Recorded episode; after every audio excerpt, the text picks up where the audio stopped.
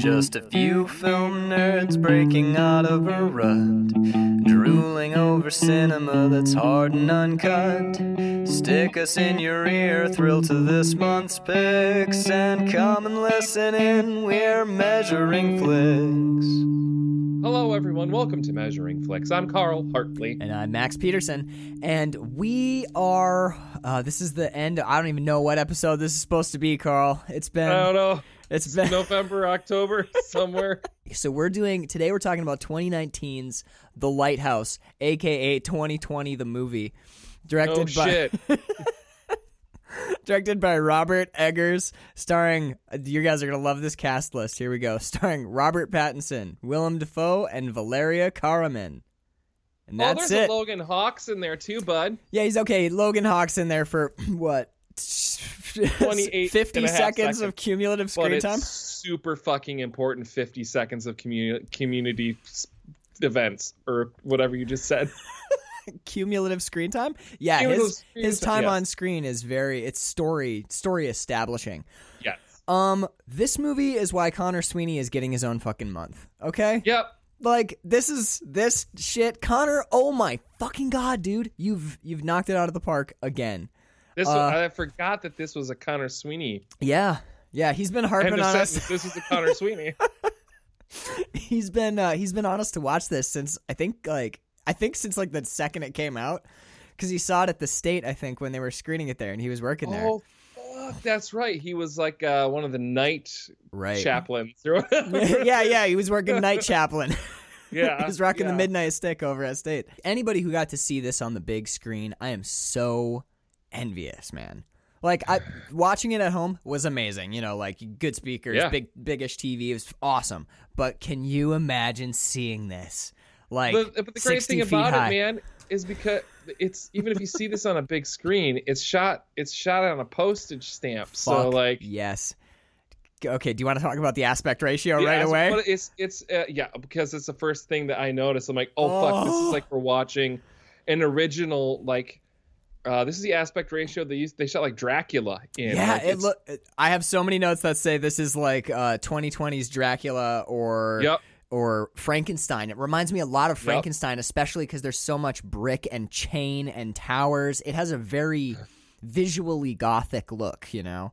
Um, also, the fact that it's in a fairly stark, kind of vaguely high contrast black and white. It almost looks like um, silver nitrate photography, but Mm-hmm. on screen. You know what I mean? The the score feels very Philip Glassy to me. Oh, like I have the, uh, the score is on Spotify for anybody who wants to watch it. Feels very Philip Glassy. You were saying? yeah.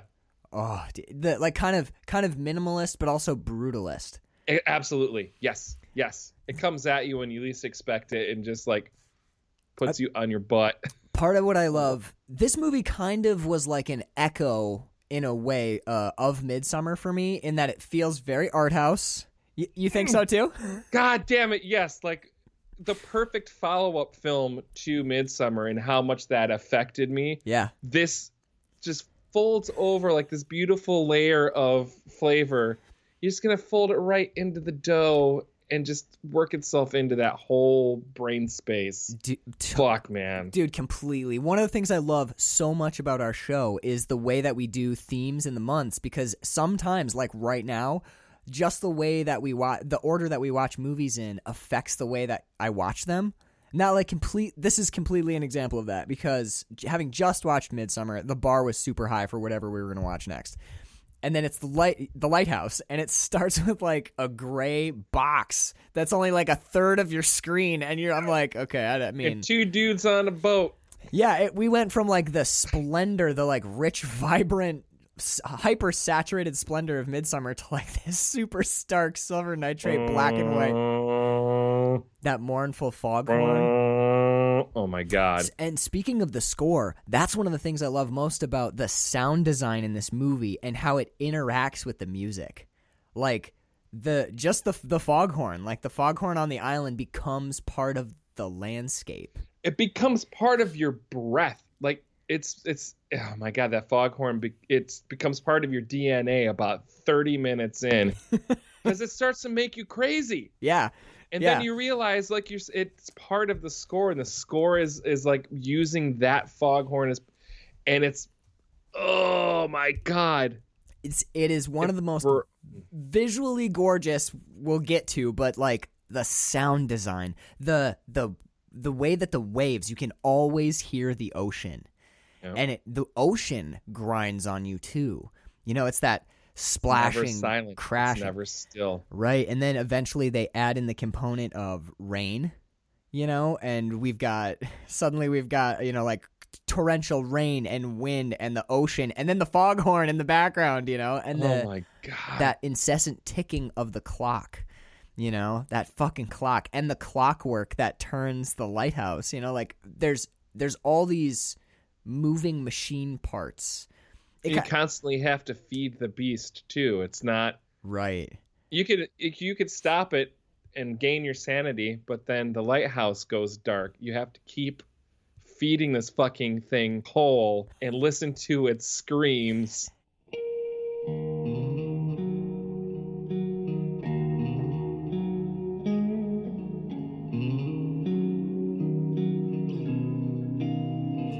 This is sort of like playing with mythological characters. Proteus, I think it Sure. was, is the like the original old man of the seas, very wise and grizzled, and that's Willem Dafoe. And then Prometheus, who stole fire, tried to s- climbed up a mountain and stole fire from the gods. You well, know? the end the end of this movie, Robert Pattinson is literally Prometheus's um Yeah. that's how he lives in hell. He gets his liver eaten by um birds of the sea every night and then he regenerates and then the next day they eat his bowels and intestines all over again. So that's how we find Robert Pattinson's character at the end of this. So yeah. oh, by the way, that- spoilers. Oh yeah, well anyone that's listened to this show for any more than one or two episodes should know That's fucking true. spoilers. Thomas Howard and Thomas Wake, they're both named Thomas. There's this is one of my favorite things about this movie is how it truly creeps into your head and drives you mad. You were talking about how that foghorn can drive you mad. Well, it's about a character going crazy. And well, it's about two characters going crazy. And it's about the evils of alcohol, Max. one sip of turpentine and you just go off the rails, man. I read a lot of stuff online that was saying, you know, this is about two men in a giant phallus who don't know themselves. And you I, I don't want to get into the psychology because you can go and read that elsewhere. I like the mechanics of this film. Yep. The way that it's shot, the eye, the the the cinematic eye behind the camera is just flawless. There's so many. There was another movie we described recently as like watching someone's nightmare.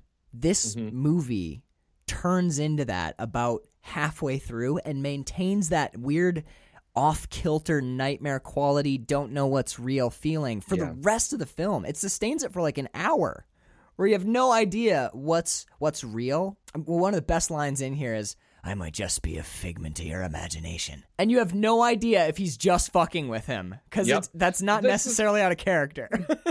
So yeah, 'cause when I come back and, and, and think about this flick, man, it's it's not a movie. This like visual poetry. It's it's because the story doesn't really make a lot of sense because you're lost for most of it. right. there's some a, Cthulhu there's some Cthulhu-y shit that's happening. There's some body dysmorphia. There's some people are losing their minds. Is this actually a story about two sailors on lighthouse duty for six weeks? I think it's kind I, of it isn't. I think it's kind of like Inception as told by H.P. Lovecraft in a way. Absolutely. You Yeah. know? I don't. It, Directed by Panos Cosmatos. You yeah, know, no like shit. Dude, seriously though, some of these like psychedelic visuals that are in here, like for example, when he's working on the cistern, he goes and treats it with chalk. So he it's you know, and he dumps chalk down into this like subterranean tankard of black water. And it's just this the cistern itself is horrifying. And then when we Yeah. cut back to that uh the bird's eye view looking down and that chalk is swirling in that like ever changing whirling white and black boom in the score And the score that just blows out behind it. Phenomenal. It's fucking phenomenal. bro. that just blows out behind it it's phenomenal it's fucking phenomenal carl that is absolutely beautiful and then later in the film there's a bit where wake starts to uh It's after everything's gone completely off the rails.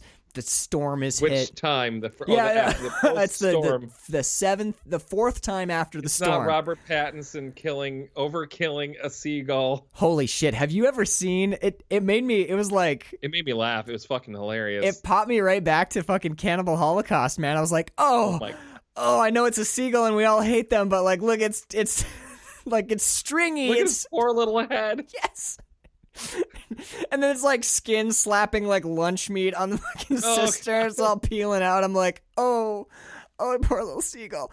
Um, that gr- absolutely phenomenal prosthetic though, and you laughed, but I wanted to give a shout out to Robert Pattinson because there's nothing goofier than beating a fake seagull against some rocks and screaming while someone's standing there cranking a camera at you. You know, like that's an absurd thing to have to do, and he sold and it. going probably yeah, and going probably about five times more than you think you should. Yeah, it's it's almost like he's like, yeah, just just give me a variety and we'll use what we're gonna use. And then they used the whole all two and a half minutes of him Exactly. beating fucking seagull to death.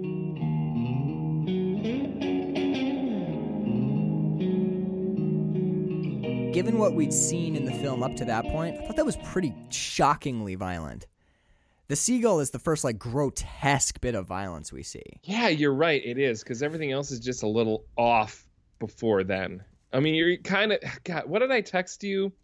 Like 45 minutes into me watching this, uh, like this whole movie feels like the first 10 minutes of uh, "There Will Be Blood," or um, yeah, Yeah, yeah, that's what you. Yeah, yeah, the first, and you said it was the first half because after that, that's when it gets into hairy, Inception yeah, exactly. territory. The- it's kind of quiet, and you're just going through There's no dialogue process, right? There's very little. Di- well, there's no dialogue in in There Will Be Blood. or this but one. there's very little dialogue here either and we are seeing the process of taking care of the lighthouse what the daily chores are the monotony of it all But no, yeah, uh, the pan the pandemic's been weird for me okay uh, g- yeah. I think we're kind of all in the same boat.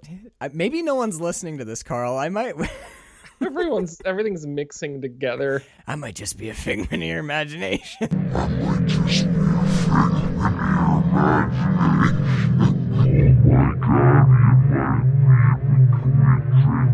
I oh my god you might be but can we drink kerosene and yeah. and slow dance Honestly, it's the only way we're ever gonna know for sure if I'm a figment of your imagination. We got to get a bucket of turpentine on uh, Bill Pullman's bar cart, by the way, because this. This is outstanding drinking and emotion picture material, up and down, and good drunk acting too. Holy Well, that's- shit! By the way, Connor, you're right. You are a hundred thousand percent right. Willem Dafoe got fucked at the Oscars because this is this is some next level shit. This is performance like I haven't seen since Midsommar, which is the last movie you recommended to us. Dude, outstanding performance by Willem Dafoe. Absolutely what? outstanding.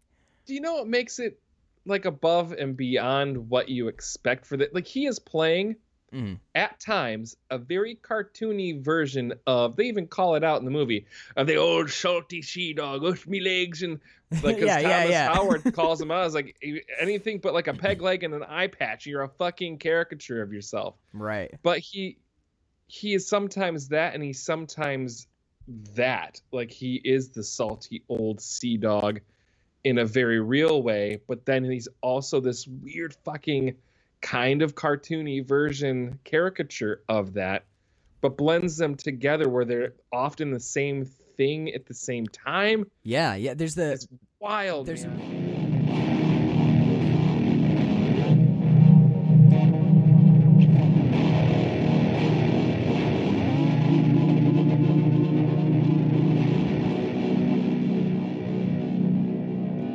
Because I was wondering if uh, Wake was gaslighting Howard, and I'm like, is he? get? And then it hit me that a lighthouse is literally a giant gaslight, gaslight and I was like, oh my god, someone is hilarious.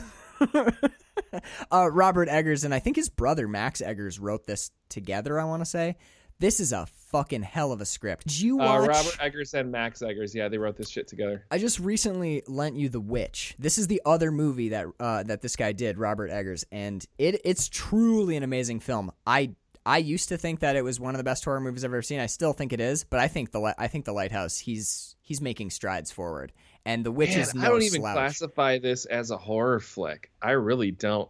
There's some there's some horrific shit that happens, and some of it's unsettling, and some Mhm. of it is straight up terrifying. But I don't know. This sits in a different category altogether for me. I don't I don't view this as horror. You could almost call it like an extreme drama or like a would think so. mythological drama. I mean, honestly, That's more where I'm. Yeah, there's nothing in here that's more or less th- there's nothing in here that's more violent or grotesque than the stuff that you encounter in mythology it's just weird to see two humans doing it in the context of this little like kind of lighthouse fable it's, and it's hard to talk about too because it it takes such a strange left turn in the middle. Um by the way the first dialogue in this film 7 minutes and 20 seconds in. So the first 720 you're right it's that there will be blood thing. He shows up. The set design is gorgeous, especially the way that the set deteriorates over the course of the storm. But we get to see him, you know, uh, he's feeding the feeding the coal into the the machinery that runs the, this big klaxon, the foghorn. And we see him hauling. Oh my god, watching him fucking haul that barrel up to to put oil in the lamp.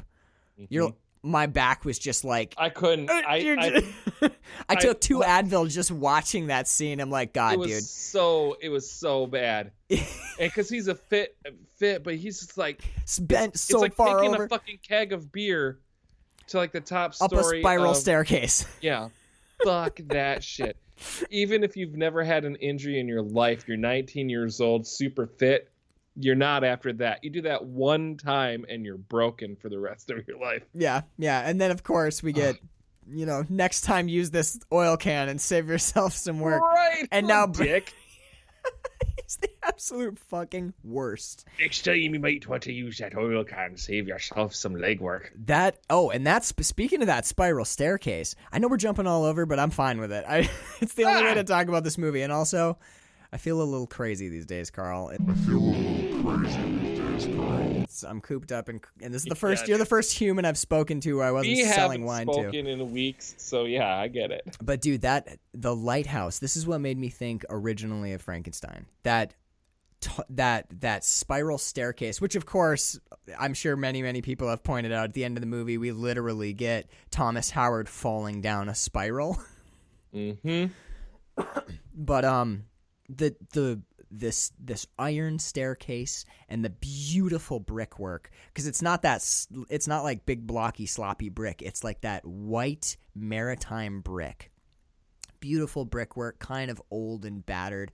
It's got this sense of of like laboratory, or Mhm. it feels like a holy place almost, but a, a bad one. I feel that way about lighthouses in general, anyways. I find them all to be very. I love that we are surrounded by so many in our area. sure, yeah, There's something very. I mean, just the the idea of what a lighthouse is, yeah, what it what its purpose is, is is quite fascinating when you think about it. right. I- watching these two dudes fall into like despair and destruction in a place that is designed to pro- uh, provide salvation to sailors, you know, Yeah. it's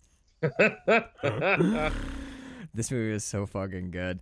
Um, yeah. What did you think of? What did you think of the right down the barrel? There's a couple of times in this movie where characters act right at us. Yeah. And it reminded me, you know, uh, you know that picture American Gothic, or uh, or like photographs of work sites, like photographs from the distant past, like 1918, and when you get that those like groups of dour, hard-faced men looking right at you in a, like a really high contrast black and white. The times when they were looking right at us, right into the camera, it felt like those pictures, especially with the aspect ratio, which is a square. It felt like those pictures coming to life in a way, and because I was associating it with like the historical photographs, it made it feel real to me in a way. You know what I mean? It really Well- took me there. Wake looks a lot like some old photographs of like uh, the the men on my mom's side of the family. I'm not even kidding. Well, they were a bunch of well on my dad's side. He got a bunch of Latvians and like like fishermen and stuff. So very big beards and the. I mean, yeah. Right, right, right. and then yeah. on the other side, Wild you men. have like Scotch Irish and More wild men. Yeah, yeah. more wild men. So it's like, fuck. But yeah, like Wake was uh, like there were a couple of times when he was like right down the barrel. I'm like, fuck that. Speaking of photog, photo, photogs or photographs, as normal people call them. Uh, yeah, it was like looking at an old photograph of like some of the men in my family, great great grandfathers and great great uncles and shit like that. These seafaring, hearty. Yeah, they and they look really rugged. We we've talked a couple times on the show. You know, it's it's in vogue to like when beautiful people kind of ugly up for a role, like when Charlize Theron plays um in in Monster, Monster, or when I watch this movie, I'm like, first of all, Willem Dafoe, love love this actor. He's he's already kind of there though. You know, we're not. Mhm. it's not Brad Pitt ugly and down, but He's um, interesting looking. He's a he has one of the most distinct human faces ever. I think he's actually very handsome when he's not when he doesn't have a 24 inch snarled beard with you know octopus tentacles flying out of it and shit. yeah. But Rob and Robert Pattinson, you think of Robert Pattinson as a pretty boy because of Twilight, and Mhm. we've we've already talked about you know after Twilight, he like Daniel Radcliffe and Emma Watson. Those people have gone on to do really interesting work. But you always, I've always kind of clung to that Twilight image for some reason with Robert Pattinson. Me This- too. Did this totally shatter it for you? Yes, it did so much. Like I for some, this is an interesting like side conversation to have at this point. Anyway, I think perhaps is Robert Pattinson in general Yeah, let's do it. because there is this there is a stigma for me and for many people regarding Robert Pattinson. Like he's he's a substandard actor. You hear that he's going to be the new Batman. You're like, fuck, this is worse than Ben Affleck. Right. But why? Why? Why is that? Then you think about well, because of like Twilight, and that wasn't that great. We actually Danielle and I are watching the Twilight series right now. How's it going? The first, it's going okay. The first one is actually pretty decent. I'm like, oh, there's some like shit going on here. This is pretty, pretty fucking cool. Okay. Actually, I'm digging it. As soon as you get in the second one, man, that shark jumps like that shark. That shark jumps another shark. It's like so fucking horrible. let's have a But shark battle. Uh huh. But then you, then you can tell that Robert Pattinson is totally fucking bored. There's some scenes where it's like him and Bella that are they're supposed to have this like super intense conversation about their love for each other, and you can all but see Robert Pattinson just like rolling his fucking eyes like this is really bad. I'm so fucking bored right now. Mhm. But it's so I think that he just gets his bad. He's never had a fair shake at like he's been in some things, and if you're smart enough to see him Right. and appreciate the performance. I think that it's there. It's just because of Twilight and because those movies are such garbage. He got Minus he the first one. tag- Minus the first one's actually pretty fucking good. I give that.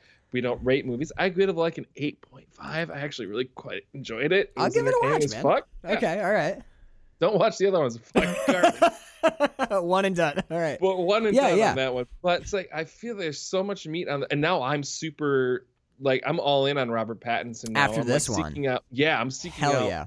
what has he done and why have i given him this and i just find that so interesting if, uh, that we do that to actors all the time where we'll completely disregard their body of work or what they've been doing because of the twilight series or And because of harry potter It's usually a popular film franchise too. Like yes if you it's appear- usually a summer blockbuster bullshit it's transformers and shia labeouf like and you know what? Not to put us actually no, let's comfortably put us into Stephen King territory. It's been a while since we talked about Stephen King. Mm. Stephen King mentions in his book on writing that there's always been this weird bias against popular works. You know, like if you're going to be a great author in fiction, then you know you shouldn't sell too many books because if you sell too many books, you're appealing to the masses. And what are we implying that the masses are like morons and can't Right. So, in a weird way, I kind of think that's what's happening over in film here too, where it's like, oh yeah, Robert Pattinson and Kristen Stewart were in. Oh, it's a big summer blockbuster based on a goofy vampire movie that or book Right. that everyone loves. There's something about it being popular that makes us think like, well, then they can't be serious because they're just they're mm-hmm. appealing to so many people. But Kristen Stewart's done really interesting shit post this as well, you Right. know. And l- watching Robert Pattinson in this, watching that guy who I'd always thought of as like silly or fatuous. I- I, mediocre at Yeah. best I, I used to feel this way kind of about Russell Brand because he was so he's so goofy as an actor, but then when you hear him as a podcaster, you're like, oh, you were kind of blows your mind a yeah, little bit you're like, there's more going on to you. And that this, the lighthouse for me was that moment with Robert Pattinson where you're like, he look. There's moments in here where just what he's doing with his face, just the weariness that he can conjure to his like his heavy lidded eyes, and the fatigue in his slack jaw. He ages himself a decade with just his performance. See the way that he manipulates a, a cigarette in his in his fingers and in his mouth Yeah, absolutely. that tell a huge part of the story. He's he's constantly smoking, and I think that's a character choice between him and the director. That's just part of his he has an oral fixation. Yeah. an oral fixation. Yeah. When he's doing chores, it does he could be running up a hill. That motherfucker has got one screwed in at the corner of his mouth, and it's not a sexy cigarette. It's a dirty, ha- it's a shitty rolled cigarette. It's not even a tight roll. They're always like Dude, kind of shitty and loose and falling apart. Like he just barely, he couldn't be fucking bothered to roll a proper cigarette. he and just they're needed to get one in them. they're Huh? perfect. And they're perfect, man. And they're perfect. That's Yes. like exactly. They're the fucking be- they are they are his cigarettes forever, you know, like that shitty like half of its dust off the table, you know. Dude, Yep. he's roll those are Chester Dwadnums. He's rolling Chester Dwadnums in this, This fucking is the movie. origin of the Chester Dwadnum. Yes. He's got a little bit of cat hair and rat shit all rolled in with some bugle boy or whatever the fuck. Or bugler. Not bugle boy. Those Rotten salt cod and fucking He's smoking jeans. Boot leather and seagull feather and turpentine. Yeah. Man, these these boys are gonna die. And the day the day after he gets his liver eaten out, the ferry rolls up, shows up, and they're like, "Holy shit! What the fuck happened here? Hey, it's the log. What is it? It's just a recipe for the cigarette. They call it a Chester Dwadnum, and they took that back with them to England. and the first Chester Dwadnum factory opened that year, in 1925, Soon to be closed later that year in 1925. in a heinous turpentine fire at the factory. After which it was removed from the original recipe. Dude, I like our origin story for Chester Dwadnums. This is Yeah. a fitting place. A cursed, blasted rock in the sea with a double homicide. That's why it's always your last cigarette. Is a Chester Dwadnum. The official cigarette. That's the tagline. Yeah. Always your last cigarette. Your la- make your last cigarette a Chester. Dwadnum. Official cigarette of firing squads worldwide. Everyone, you have one last request. Make it a Chester Dwadum. and the TV spots, the TV spot, the music is Billie Holiday singing "Gloomy Monday," oh fucking shit! and it's just a guy in an empty room on a wooden chair smoking a Chester Dwadnum with a with a lamp. There's a lamp on the floor next to him. And a three quarters empty bottle of red wine. And he climbs up on the chair. And then you see him fucking around, and a lamp cord comes down. And he tries to take one more hit off the Chester Dwadnum, but it's out because it's shitty. so Just fucking get cherries all over his Yeah. face. it, yeah, it busts And up. It is- reacting to that is what he falls off the chair and himself.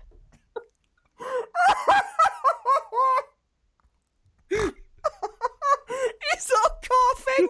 He's and he falls into the fucking lamp Oh, cord. do you know how shitty it would be to hang yourself and you're already out of breath? Yeah, oh, and you got like shit. You're trying like to catch your breath you, you, fall you, you got something hot, like hot shit in your lungs. Oh, you got a hot ember in your throat and then you fucking hang yourself? That's horrible.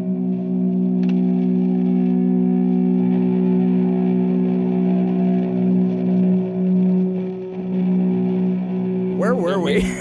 I don't fucking know, man. We're talking about Robert Pattinson in a stupid cigarette. oh, How he's actually a good actor, and now I'm super fucking stoked Yes. for him to be Batman. More so, I'm He's- more excited for him to be Bruce Wayne, dude. Like Yeah. seriously. I think he I think he's got Bruce Wayne in him. Especially the um early in the show. He's got in the lighthouse, he has like he has this really distinct profile. He's got the perfect nose. He has a great bat chin. You know, I Yep. know the mustache kind of fucks it up a little bit in this one, but you can tell like he he has a really excellent profile. He has a really distinctive profile, and that is that's a big part of Batman.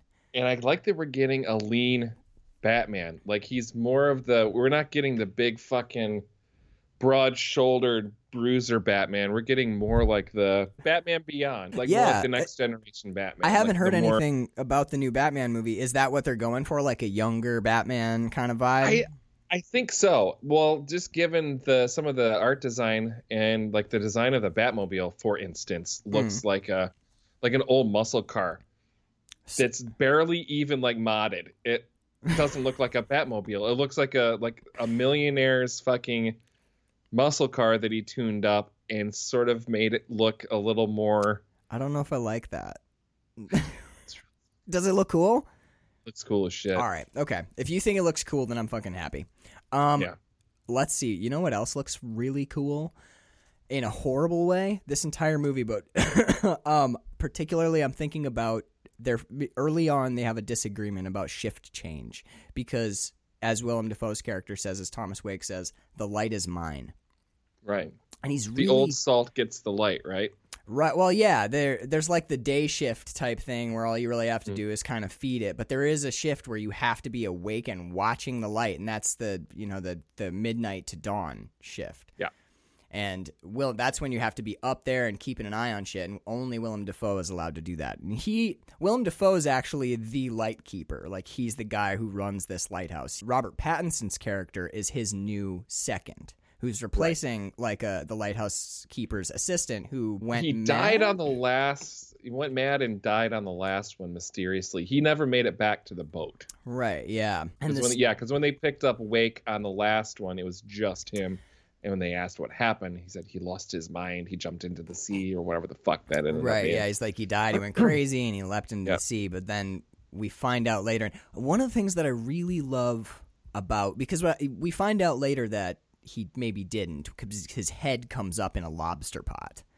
So yeah, Yeah. decapitation kind of seems like maybe Thomas Wake killed this guy, but one or was he actually seeing thomas wake's or uh, uh winslow's head in a it wasn't winslow no the we- other guy yeah the, who- the, we never learned that guy's name. It's just the because he also sees a fucking mermaid in her huge shark vagina yeah the so well that's I mean not necessarily real not only does he see the mermaid, he literally sees a man that he watched die years before.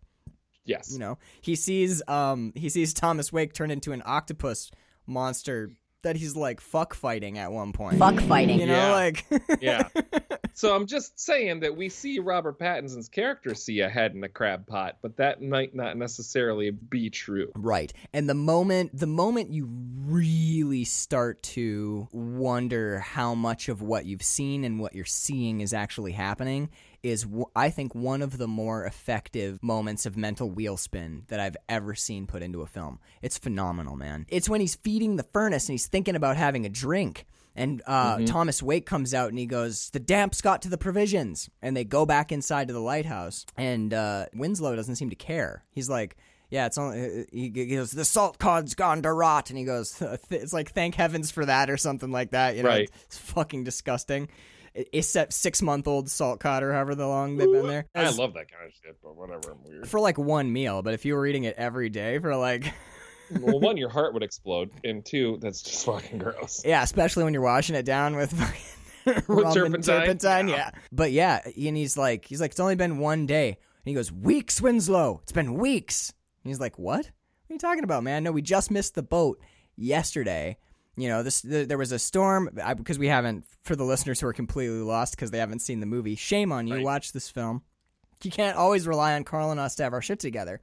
So the reason the storm has come is because it's bad luck to kill a seabird because seabirds contain the souls of dead sailors. That's what we're told.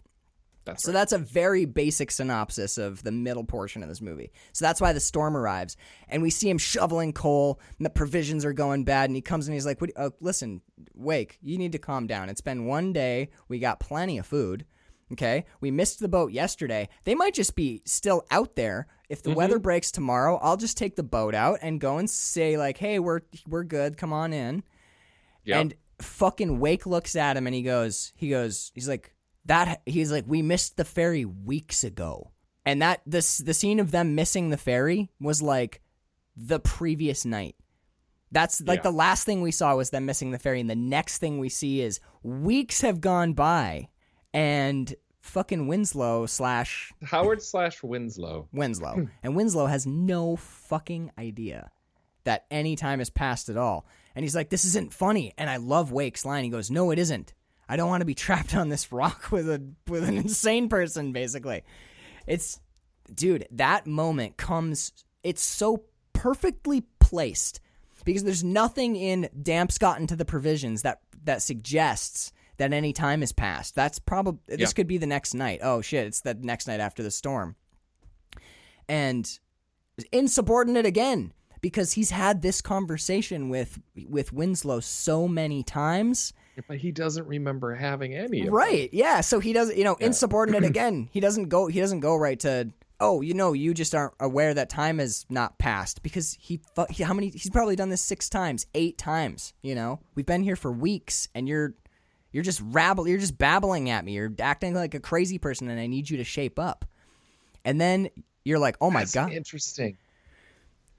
Why like would? Willem Dafoe, if he's like he's constantly not crazy, but we're watching Thomas Howard go crazy, and it's making fucking Wake crazy because he's fucking this dude's losing his mind Right. because he's an old salt. He's been the wickie on this goddamn lighthouse for how many rotations? Like, Right. But but do you think that there's any part I think there's some fraudulent element to Wake as well though where I he think like that he sees. So this is my take: Okay. is I think that Wake sees a chink in the armor. Mm.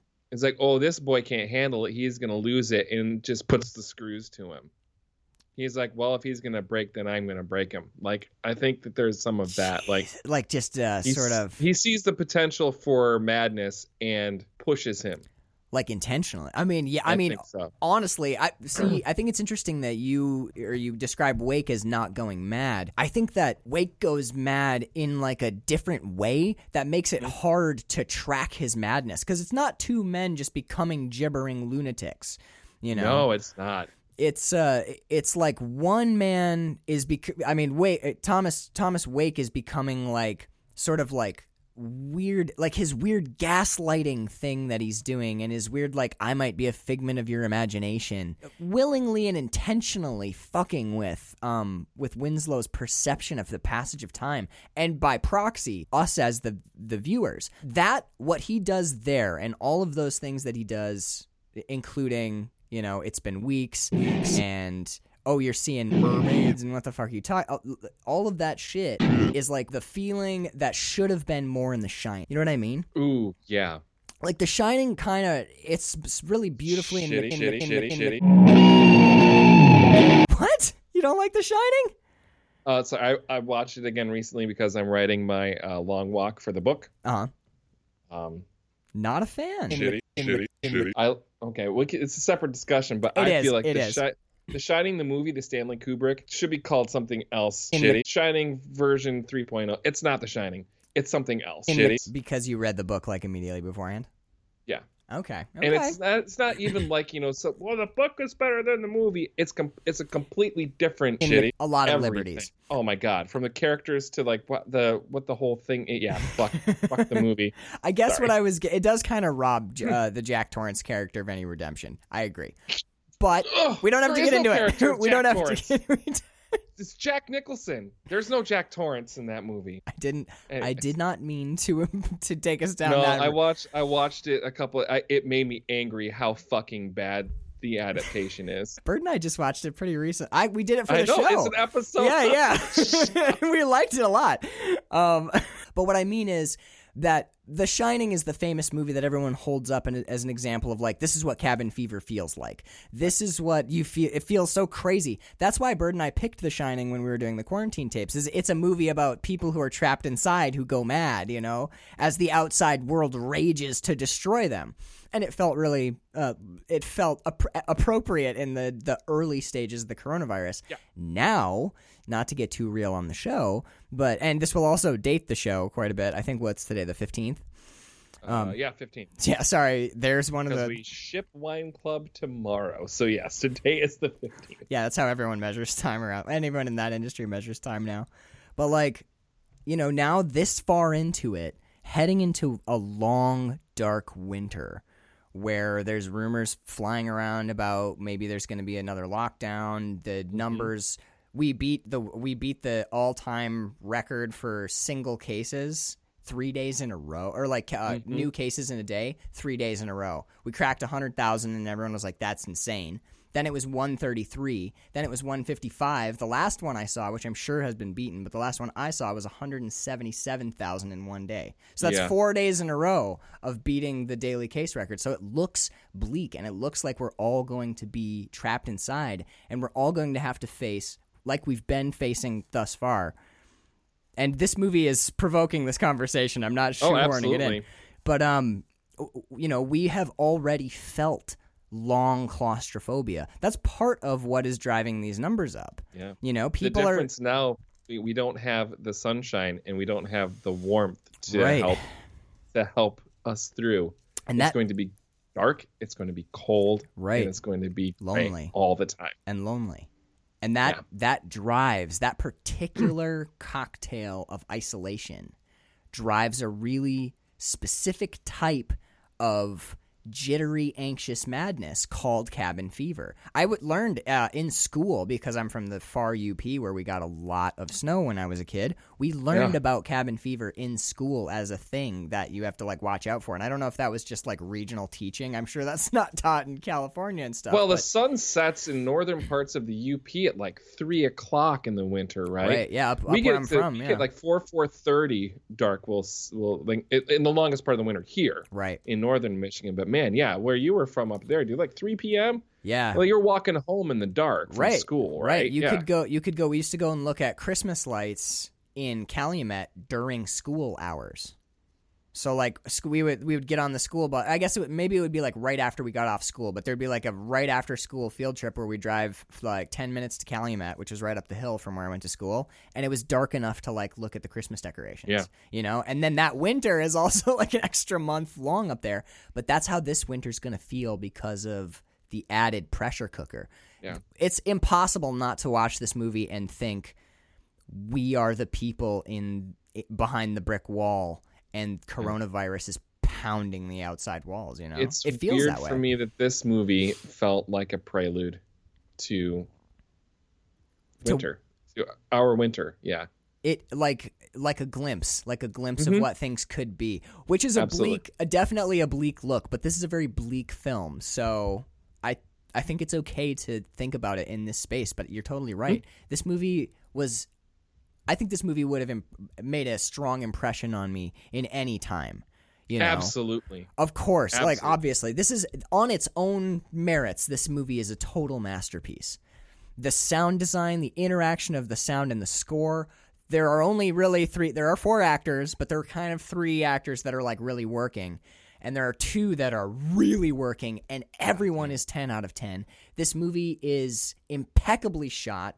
It's meticulously plotted where there's symbols and hints and there's Easter eggs, and the aspect ratio does double duty because so much of the film is dark that only this is something I loved about this movie. Only during the day does the aspect ratio hem you in. So when there's light, when there's something to alleviate the long dark, when you can see the world, you're hemmed and trapped. But as soon as night set, night falls, and the this movie is dark, man.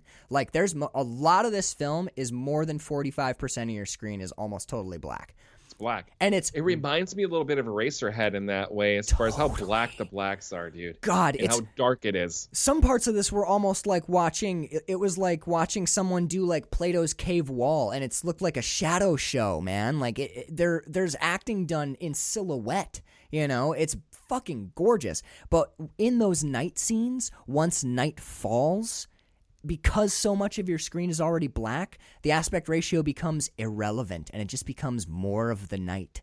It just becomes more unknown, more blackness, and your screen seems to expand at certain parts of this movie. I It's wonder. Oh, I do know something about the lighting in this. In this movie? Speaking of the, yeah. So to get the blacks as black as it needed to be, or something to do with the film stock, or that whenever the that is lit, the lights are actually so so bright that they had to use to to keep everything. I don't, I don't know the technical details, but it boils down to that the lights that they had to use were so fucking bright that they couldn't actually see each other most of the time or anything. it was just completely blinded by it was like thousand watt halogens and Mhm. shit to be able to to keep the this particular um, look going which is wild to think about that even even when they were surrounded it was so bright that they couldn't see the actors Yeah, Like, do you, I, I think we talked about it on the Eraserhead episode, but the lighting alone, just the lights for some of those sh- sets. Um, there was one night where a setup for Eraserhead, the just the lighting took 18 hours to set up, same and it Yeah. was four. same it was, was like true here 47 different lights, and it was just mm. for one shot of Henry sitting on a bed. Like that was the meticulous level that David Lynch brought to that amazing film. In this movie, you can completely it feels like that. It feels like Eraserhead in a lot of ways. I honestly wouldn't be surprised if Eraserhead is a I- mean, dude, there's a there's a clear David Lynch homage in here. He honestly Eraserhead might have inspired the cinematography of this for real. there there's the like the more that i think about it they're, they're they feel very similar in tone in their pacing in how they're shot like there's a lot and that of particular overlap I feel like we're discovering something right now because that particular flavor of surrealism that this movie has is very Lynchian. There are scary moments in here that feel like the terrifying man behind the dumpster in Yes. you know fucking Mulholland, Mulholland Drive. Drive. yeah But um, I but like the, the there is a lynch nod in this. It's the first time that he sees the dead body on the rocks, and he goes over, and we get that overhead shot of the the girl's face, and she's got that black massive seaweed behind her and some seaweed across her face, and there's that moment Yes. where he he reaches down with his left hand. uh, This is uh, Winslow, Robert Pattinson's character's founder, and he reaches down with his left hand, hand acting all the fucking way around in this movie, and he pulls the he like pulls the seaweed off of her face. That's exactly how Laura Palmer is discovered at the beginning of Twin Peaks. that's what that i couldn't fucking think of i'm like i'm like that is something why do i know this Yeah, like it's uh, you- holy fuck it's how she her hair is pulled off from her the oh mm, Yeah, sorry. and it, it like Big- and it kind of peels open and open. Yeah, Yep. but it's it's that same like overhead shot that that that iconic. It's the cover of the box set. Is that iconic Yep. shot down where Laura Palmer's wrapped up in the plastic wrap? And this movie with its stark black and whites. There's only one other movie that looks even anything like this, and it's Eraserhead. That's it. There's scoring there's weird loud noises that are part of the score holy shit, and it's like machine sounds and industrial Machine stuff. And in yeah. Eraserhead, it's industrial stuff and plumbing, like pipes and steam engines. Holy shit, Carl!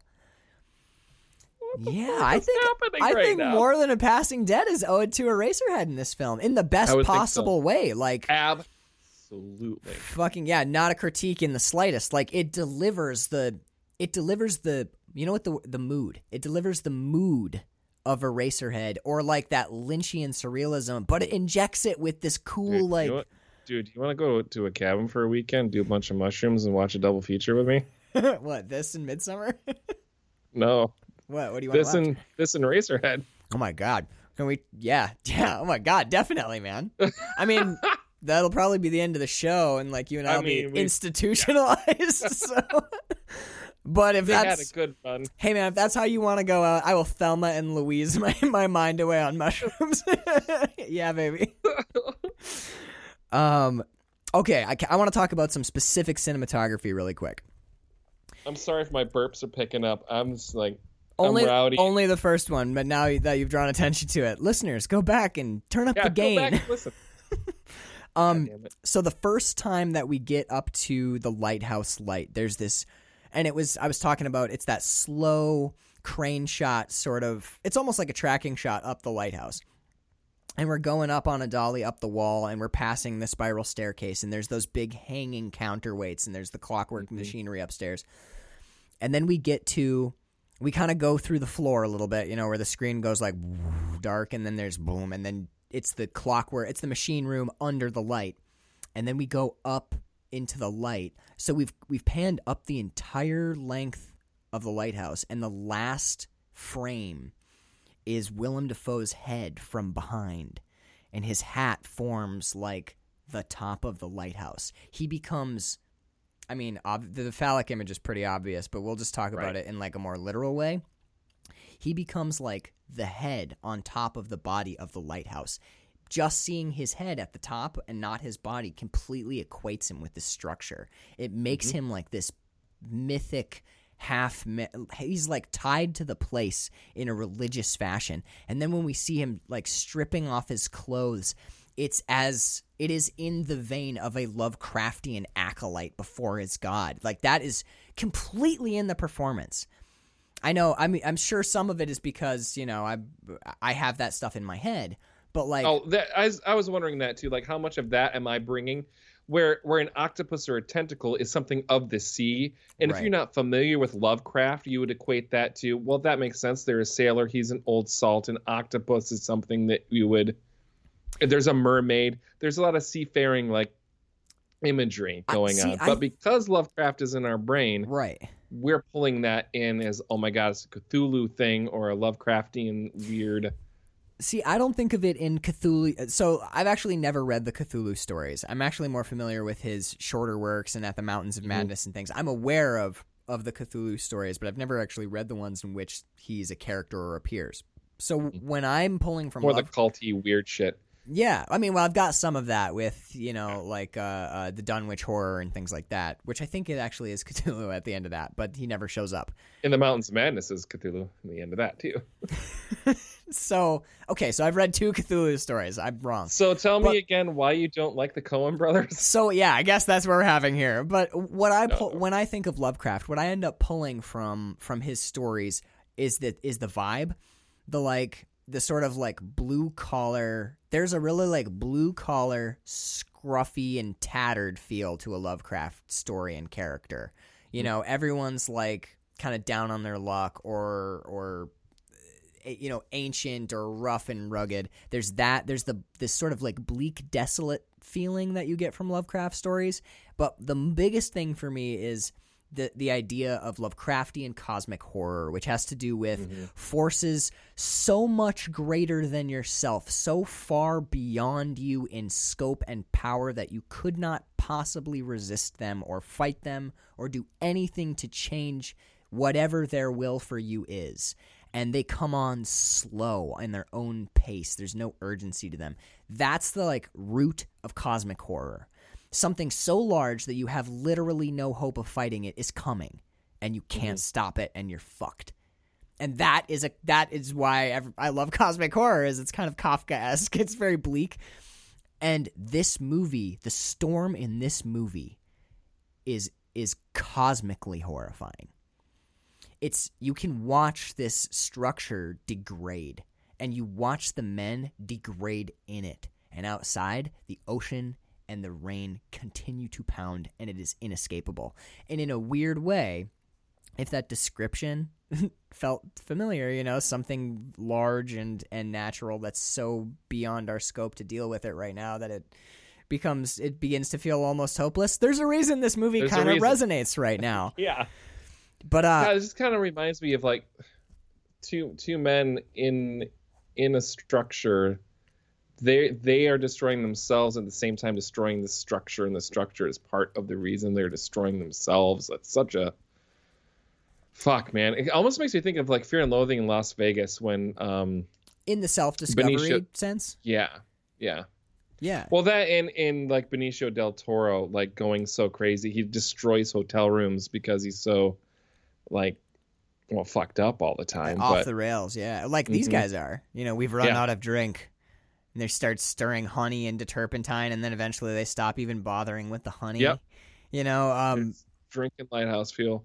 there's the the drinking's really interesting because it's two men self-destructing in different directions in a way and i you know i saw a couple people point out it's it's really a story about two men who don't know themselves struggling to discover themselves through each other which i think is actually a pretty good description you know i tend not to like grabbing uh, like other people's analyses but i think that's Yeah. if you wanted to just give someone the bare bones psychology of this i think that's probably pretty apt of course there's lots of evidence that possibly wake is howard you know Right. that they are the same person like for example or uh, the Winslow character How- is Howard. I'm not going to use that other name because I keep forgetting. So Winslow, when Winslow falls from the his rope harness, you can clearly hear his leg breaking.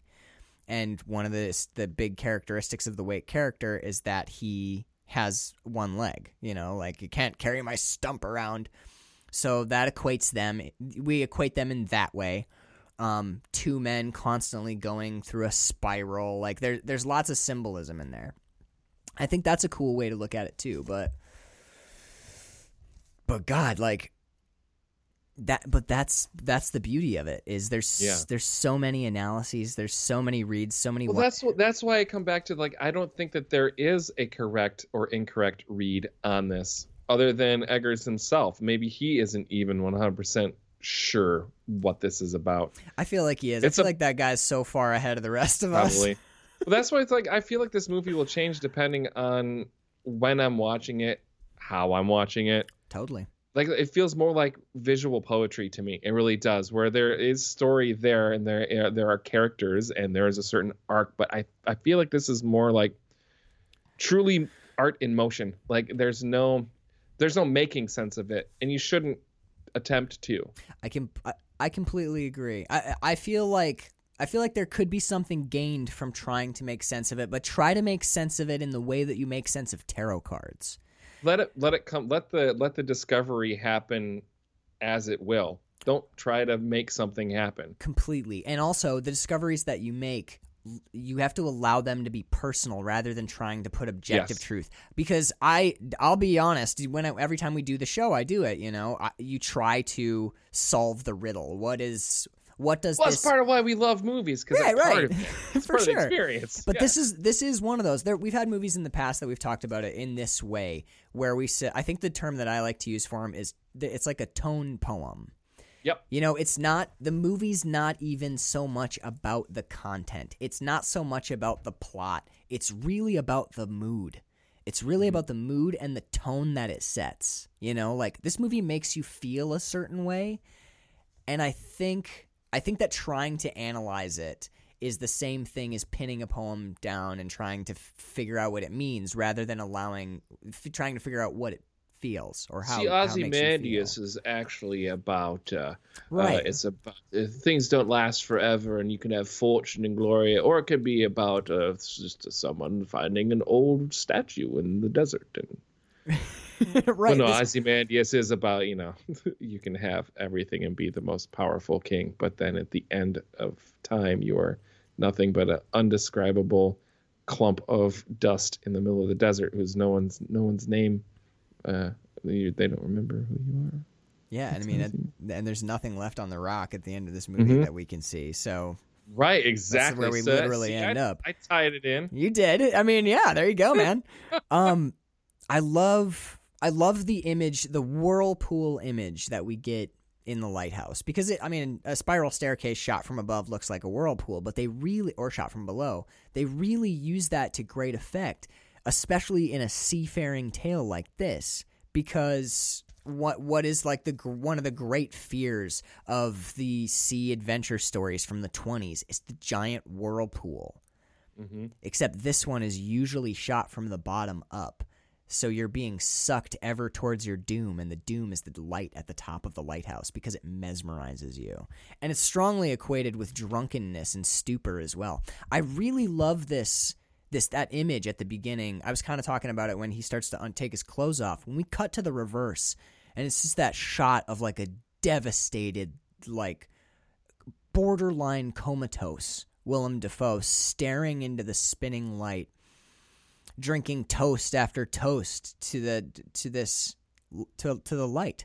He's just sitting like a bug. He's essentially reduced to an insect, the level of an insect, fascinated and captivated by this light. And there's a great quote by Robert Eggers. I got to give him this. Someone asked him, "Why don't we? You showed us so much st- disturbing stuff in this movie. Why didn't you show us what um what Winslow sees in the light at the end of the movie?" And Eggers says, "Because then you would have shared his fate." Oh, Is that that's not a great fucking answer, man? especially because it kind of makes it seem like fucking Robert Eggers treats this movie like reality. Like it mm-hmm. has consequences. And I know you haven't seen it yet, but when you do, you'll get what I'm saying. there's something about the witch that feels like like we talked about it in Hereditary, where Hereditary the movie felt like a magical working. There's mm-hmm. something about the witch that makes you feel like you are somehow party to witchcraft, which I fucking love about it, especially because Bird and I.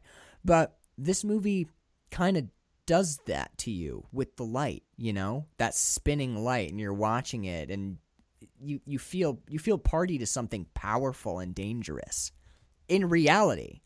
You well, know, they- well, shit. In in its own way, much like we were wooed into wanting to be a part of a particular cult in Midsommar. right? Yeah, yeah. the very the very like a lighthouse is such a hypnotic thing eh, it's the, the light that's constantly spinning at the same speed the horn that, that blows at the same interval i mean that's it's right. putting the- it's, it's it's the silver spoon in in Exactly. in Get Out.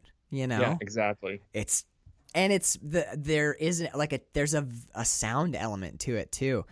Yeah, so we let's start with basically the the fight that goes crazy.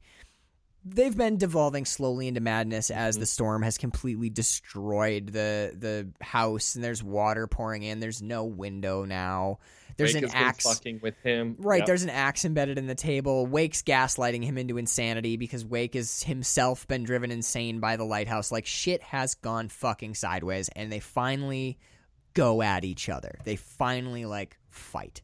Uh, Wake has the upper hand for a moment, but Robert Pattinson's younger, stronger. He gets on top. Fuck fighting, and he sees the man that he watched die, and he starts beating that guy to death. But then the guy turns into a mer- mermaid and the mermaid's like seducing him. So he starts to like make out with the mermaid and when he comes up it's Willem Dafoe as Yep. basically Ursula from the fucking Little Mermaid.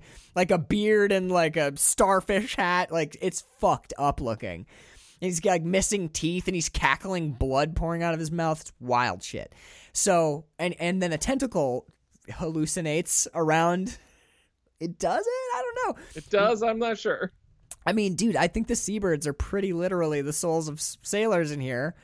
Well, Unless the, that madness starts really to early. death is missing an eye Right. So, and the head in the crab pot that comes up is missing an eye. Yeah, so I'm gonna say probably the like that's legit. So I don't know about this octopus tentacle. Anyway, he starts beating on Ursula Wake, and then we hear this like scared old man voice. You're killing me. You're killing me. When we cut to the wide, what we end up cutting to is young strapping eh, crazy, but young and strapping Robert Pattinson straddling an old man whose face is just beaten into pieces. He was trying to cower away from him, and suddenly you realize that even though you felt like Wake was the bad guy up until a second ago, this is Yeah. fucked up. And then the, you're like, okay, okay, so now we're gonna have Suddenly our, becomes like he just beat up your grandpa. yeah, Like, and the shift is really sudden. This movie plays with your emotions really effectively, partly Yes. because it breaks you down the same way that cult initiations do. right. It, it makes it difficult for you to keep track of time. It gaslights you as to what is or isn't real actively. Actively does that. It's not just like a side effect of the plot. The movie intentionally fucks with your brain really profoundly. So it puts you in this weird cult headspace, you know, where you you can look at Wake and be like, "Oh no, yeah, he's totally sensible. He he this this crazy young guy came out here and is beating on this poor defenseless old lighthouse keeper." But that shit's clearly not true, but right. but you're like your head fucked into thinking that way. So there's this great moment where the movie you you think now the movie's going to reset because the tension has broken. You're killing me and he rolls mm-hmm. over onto his side and and Winslow stands up and stands a little away. And he stands away eh, eh, dude Robert Pattinson just body acting right here. Beautiful, beautiful posture work where he looks so ashamed. He looks super guilty and he's like I can't believe I beat grandpa up, you know? This is- you know, this like this old man. yeah, and this guy was just trying. He's trying to have a drink with me every night, and I'm an uptight asshole, and now I might have killed him. But and he's standing there, and he looks so My hangdog and snuggle ashamed. buddy. yeah, my, my my dance partner, you know. But like, he he's standing there just so crestfallen, and then he he says, bark. Oh, it's so fucked up, man. It's so fucked up because he just he like you can you the moment of resolve comes after he says bark. The word comes first, and that is what's so disturbing about this moment of performance because he says he's like guilty and sick feeling, and he goes bark. And then he turns, and Willem Dafoe is on his side, curled into the fetal position, a broken old man, and fucking bark, you dog. And there's Fucking a long dude. pause, man. There's like they let you just sit. It's like four or five seconds. This is that thing, and of course, this is an A24 film, which we have not mentioned yet because Carl and I are just manic energy exploding in all directions today. Mostly me. Sorry, just jerking off in the rain here, bud. I'm It's word okay. vomiting at you, man. There's a lot of jerking off in the rain in this movie. um, but like it, it, the the A24 thing, allowing directors to explore and deliver their visions. No one's saying like we need to take five seconds off of this because these directors know that if you just give Willem Dafoe five more seconds, he's gonna give you something so fucking good it'll burn your pubes off. Like Yep. dude, he's gonna roast every ex- expectation you had if you just give the man a little room to work. You know, this is why the like highly produced, star-studded cast films often flop. There's so many egos on set. There's so many producers required to pay those salaries that you can't give these top tier. You can't give Colin Firth 30 seconds to rip your fucking heart out. If you do, He will You rip your this. fucking heart out. Yeah, ah, man yes. because Willem Dafoe's on his side and he gets that extra five seconds, and then you get. God damn it. That's who taught you? I, it broke my fucking brain. I wasn't sure exactly what the fuck I was seeing. Did like There's wait because we have that resolve. We have that he feels bad. Then bark. Like what is he gonna? what's Then what's going on, and then he's leading barking. him on a leash. Yeah, Uh, It's like what the fuck? yeah. That well, he he barks like he gets into barking like Yep. "Ruff, bark you dog. Ruff, ruff, ruff." But he's and he's fucked up and he's hurt. You can hear like that he's hurt too. Like I'm not Yeah. doing it justice. I'm not Willem Dafoe. No. you know, with five extra seconds. But he's he's it's an old man in the fetal position barking, and Robert Pattinson steps over him like the end of the movie enough with fucking um J- uh, J Lo. The bit at the end where the, the her abuser steps over her in that big straddle posture. So he's straddling this fetal old man, and he looks down at Wake and says, "Bark," and he goes, "Ruff, ruff," and he goes, "Good." Now roll over. And we cut outside the house, and it's like, You just wanna fucking die or vomit or s- it's Yeah, I want. I kind of wanted to puke. or vomit. dude, it's wild. There is one other film that has an ending that pulls off this level of ratcheting shit up from like zero to a hundred, and it does it even faster than this movie does. It's called Killer Joe. It's got Matthew McConaughey in it. It's based on an off Broadway play, and I cannot, I cannot spoil the ending of that movie. You and I will probably do it for the show when we get to season three. The ending of Killer Joe. You think you know where shit's going. The movie's kind of established what it is. It's got some really shocking shit in it early on. It reminds me of a David Mamet play, you know? Ooh, it's pretty yeah. brutalist in places. But then you get to the end of the movie and the chicken wing comes out and shit just goes fucking to Saturn. You have no idea what you're watching. This movie, the dog scene feels like that pitch in a, such a great way. I highly recommend Killer Joe. Just know if you do watch it, do not watch the R-rated version. The R-rated version is bullshit. They mm. butcher that movie. It's hard. It's a hardcore film. You definitely have to watch the real version. It's NC-17, or you can buy the unrated version, which is the NC-17 cut. The same one. Yeah. Yeah, it's easier to sell something unrated than to sell something NC-17. And, And they're literally the same thing. Yeah. And they're literally, yeah, it's literally the same Naming thing. conventions, man. People love that shit. Yeah, that but that dude, that's that's why I go out of my way to buy the NC-17 one if I can find it cuz there is Yep. something kind of dirty about that that rating, you know? It makes it co- it's like the parental advisory on a CD, you know? You're like Yes. you want that movie. It's oh, this one's NC-17. Dude, I'm 30 fucking years old, you know? Like I'm way old enough to buy the movie, but still like there's a weird stigma about NC-17. At 43, it's the same thing. I'm like, ooh, I just bought a. I just bought a rap album and it says parental advisory, I'm explicit I gotta- and I'm like Better hide this So- from mom. Yeah. so happy for myself. You're like, my friends are gonna think I'm so cool. But yeah, man, like we cut to the outside of the house and you're like, okay, he told him to roll over as he's straddling him. What the fuck just happened?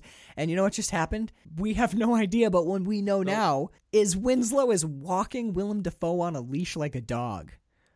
Come on. Come on then. A little further. Oh. Leading him to where, Max? He, oh, uh, to the hole that they pulled the provisions out of, and he's The- gonna bury him alive. the whiskey crate hole. I can't believe they made that. It's not Willem Dafoe, I don't think. I think it's a stunt double that does the like crawl and fall. Because the wig God, that's pretty. the hair looks a little off, but I'm not positive. It's really clean. Look, the the effects work and the the stunt work in this are amazing. They make that dude crawl on his hands and knees for like a hundred yards. For those of you who've done a hundred yard dash on your hands and knees, that's a fucking long way. It takes a long time. And he Unless on. you've been doing it for a long time, you're gonna have some chewed up palms and knees. yeah, and we round the lighthouse. God damn it! big fucking hole in the ground. By the way, I I propose at some point we do a month of monologues where we watch mo- movies with like famous monologues in them because god damn This one dude, has two fantastic monologues in it. you and in I it. are in 100% agreement. Dude, the Fuck. I honestly think I, I thought that the first monologue in this was one of the best monologues I'd ever seen done ever. Me too. Period. And then you see the second one. And you're like, I'm not sure it's okay that Willem Dafoe gets two of the best monologues ever recorded in any format ever In the in same the same film. It's not Yeah. fucking fair. I just that's why the Oscars But snubbed him. They're like, you're going to- showing off. It's like you're showing off, sir. Excuse me. and not only is he giving an incredible performance of a monologue, he's doing it while someone is legitimately chucking dirt in his face. It's fucking nuts. It's the one of the most nuts things I've ever seen. It's getting under his eyelids. It's getting in his mouth, up his nose. Yeah, so Pattinson, he's ch- oh my god. So Pattinson gets him to the edge of the hole, and he's like, "Get down there, dog, where you belong." And he throws the rope in, and Wake willingly throws himself into the hole, and so now Winslow says, uh, "That there's a good there's a good boy or there's a good lad." And starts shoveling dirt on top of Willem Dafoe, and Willem Dafoe dives into one of his old like sh- sea shanty chants. Yep. We'll talk about the Poseidon curse in a bit, but holy fuck! I didn't feel right after that. Neither did I, man. I was like, like I was cursed. I'm like, Bird, can you smudge the office, please? oh shit. But uh, God, dude, yeah, like this. Willem Dafoe starts this like telling, basically telling Winslow like what he is, and and kind of doing a sea shanty chant. He has a lot of stuff memorized, like old shanty songs and some weird hardcore ritual witchcraft thing. A Oh yeah. Seafarer's Curse, which scares the shit out of you when you hear it, because Willem Dafoe doesn't blink for like three minutes when he does that at all. Nope. I think He doesn't. I'm pretty sure it's even. I in the- I, I went back and looked again. I'm like, did he not? And no, he doesn't. he blink. doesn't. The whole time he doesn't blink. It's like the most. You almost feel like horrible watching it. You're like, he's in so much pain. This has got to be horrible. This poor man. Why is this poor man doing this to himself? It would have been just as good if he blinked. He's Willem Dafoe. He, I'm sure he blinks No, great. it wouldn't have no, been it wouldn't though. have. You're right. This is Holy fuck, Dude, he- and it's not like it's not like he's just not blinking, right? Because Yeah. you cannot blink if your eyes are like a half right. mask. His eyes are Dude's eyes are bulging open. out of his fucking head, and he's not blinking. Dude, the eyes are like blowing out of his brain. Yeah. And he's just staring. And they're wet. They're like wet and watering, not in that like I'm gonna cry, but like that I'm insane way, you know? They're all like glossy, like he has a fever. As one of the Super juicy eyeballs, man. Holy shit. But in mm-hmm. so in this monologue, in this particular monologue that we're talking about where he's getting buried alive, the dirt is hitting him in the stomach. And you know that it's dirt, like real dirt. They're not screwing around with like some foamy stuff. Because every time it hits his chest, it like pushes some extra air out, so it's effect, you know, like "and you mm-hmm. shall be broken on the sea" as it hits his chest, you know. And then you're right, it's there's one that hits him in the face, and you're like Where in the face, dude? dead in the face, Full- sh- full shovel shovel full. of dirt, just bang in the face. And Willem Dafoe, it is to this man's credit knowing because you know that this they probably did okay maybe they did it in one take but he knew it was coming and he didn't flinch. That is per, that is performance at a very high level where you can stop reflexive actions. Because he knew he knew he was going to be buried alive. He knew probably that the shot they wanted was dirt hitting him in the face because that becomes the centerpiece of the shot is all the shovelfuls of dirt just pounding into this dude's face um but like he doesn't flinch and he doesn't turn away after shovel after shovel after shovel is hitting. There's a point where he has so much dirt in his mouth that in between words, he's literally chewing. Just to He's chewing the. Oh God! he's get the dirt out of his mouth. to, he's chew I think he's chewing to get it wet to get it out of his esophagus so he can keep speaking. Yeah. Like cuz he can't spit it out anymore. There's a point where there's No. too much dirt in his mouth to spit out, so he just chews in between words. And it's in his eyes and it's up his nose. He this is where I'm, this is where that mood tone thing comes back. You know what I mean? Mm-hmm. Because what we get here you so much is going on and you're so shocked by what you're seeing. I don't know about you. I missed the entire content of his Had speech. no idea what he was saying. The first time through, I didn't even hear the words because the total effect was so profound. Having like borderline religious verse chanted at you, but because it's not religious verse, it's something about the ocean and the sea and the mm-hmm. things that dwell there. It feels older and more powerful and primordial, and you're watching this grizzled, carved from wood old face with this wild, unkempt beard and madness in his eyes, delivering these lines to you as clods of earth. Man's greatest fear, death, being mm-hmm. buried, being put in the dirt, and it dirt is pounding into his face and it's in his beard, and he's becoming something more earth than man, and he's still speaking. That total effect did not need any content from those words at all. No. It was just a pure it was a feeling. It was a mythological feeling. It was a tarot card on screen. You know? God damn. It Yeah. it was God, dude, it was Jungian. You know, it was just it was such a profound moment. It's amazing. It's absolutely amazing. A lot of this movie kind of leaves me speechless. Although No, it really does, man. God, uh I keep wanting to like respin it. This is I don't think it'd be a Danielle jam for sure, but like I'm, From just do you the- think there's no clowns? There's no. There, what are the two? The two are clowns and rape, and there's neither of those things in here, right? no, Well, no. yeah. I No. mean, it's pretty. She watched Midsommar. I think she could hang. She'd be all right. It's pretty. Just from a just from a performance and it's just for the experience of this film. yeah, yeah. I mean, needs to be seen. I think this is a. I think this is a. I just want to watch it again. So Yeah, I mean, this I is gonna be you. one of those weird, like rainy day homesick movies.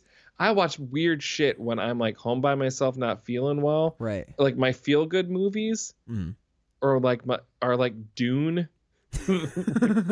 like it probably movies like Bird- The Lighthouse, like Bird dark. likes Hostel too, as one Yeah, of her like, like feel one of my blanket cold day want to feel good. I don't, I don't watch E.T. or Goonies.